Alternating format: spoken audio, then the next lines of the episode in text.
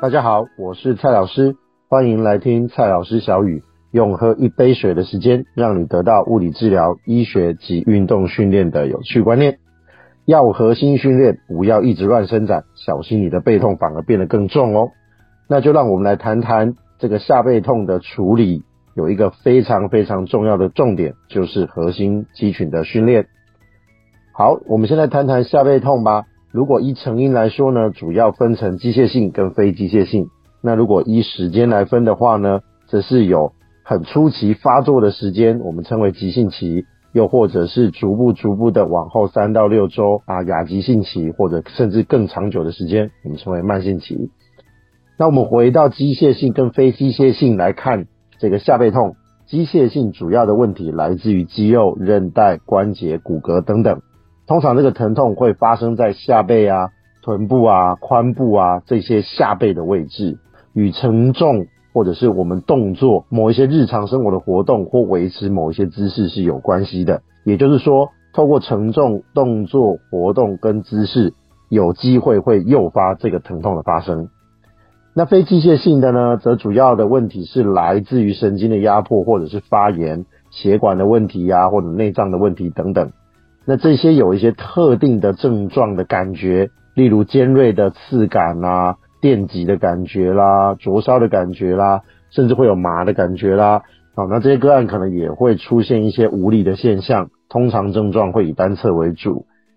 那机械性的背痛呢，通常会需要一些动作评估来了解它机械性问题的成因，例如这个问题来自于肌肉啊，还是韧带啦，还是关节啦，啊等等的一些问题。那通常可以借由徒手治疗跟动作训练来处理这一些机械性背痛的问题。疼痛呢，会导致病人失去协调使用某些肌肉在特定动作里面的能力，所以概念上呢，是我们失去了使用肌肉的能力。所以这肌肉不是不会用力，是他们没有办法协调在一起很好工作。所以，二零二二年呢，就有研究发现呢，有背痛的病人呢，他们会采取在躯干这个部分的肌肉呢，共同收缩的一种模式。这样子的动作模式呢，反而会导致身体出现僵硬跟紧绷。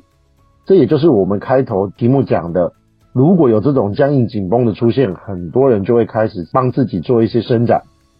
可是不知道这个伸展呢，可能反而会造成身体的控制更加薄弱。而引起更多不舒服的感觉，所以这个概念上一定要做一些相关的训练，而不是持续性的做一些啊伸展的动作。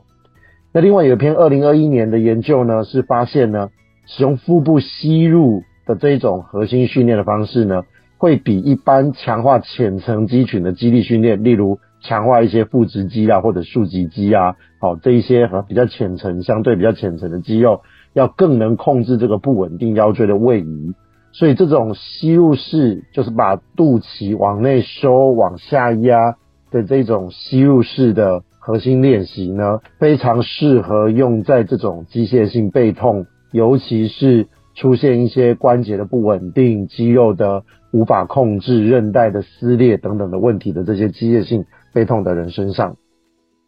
那这种吸入性的核心训练，其实就是。我们所谓的腹横肌的强化，腹横肌就如同护腰一样，可以稳定住我们的腹部的周围，那形成我们一个很稳定的腹内压。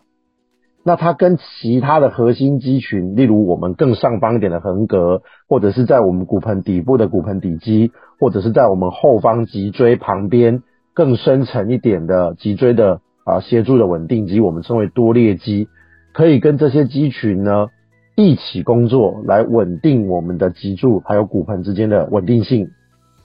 所以最简单的方式呢，其实就是可以透过吸腹式的这个练习，或者是呼吸的引导。那动作的方式也很简单，可以把双手放在骨盆前侧最尖的尖点，这边我们称为髂前上棘的位置，把手呢再往内侧移动大概两到三公分的位置。好，此时此刻摸在这个位置以后，请你轻轻的吸一口气。然后慢慢慢慢把气吐到很干净的时候，你会反而感觉到这个肚子慢慢慢慢的往回收的过程中，突然会有一个肌肉很用力的往外顶出来的感觉。那这个顶出来的感觉，就是这个腹横肌启动的一个感觉。此时此刻呢，请你 hold 住这个收缩顶出来的感觉，闭住气，大概维持三到五秒的时间，然后再慢慢的把气重新吸饱，透过这个呼吸引导，可以让我们的腹横肌产生一个好的出力动动作。当这个好的出力动作可以正确的使用出来以后，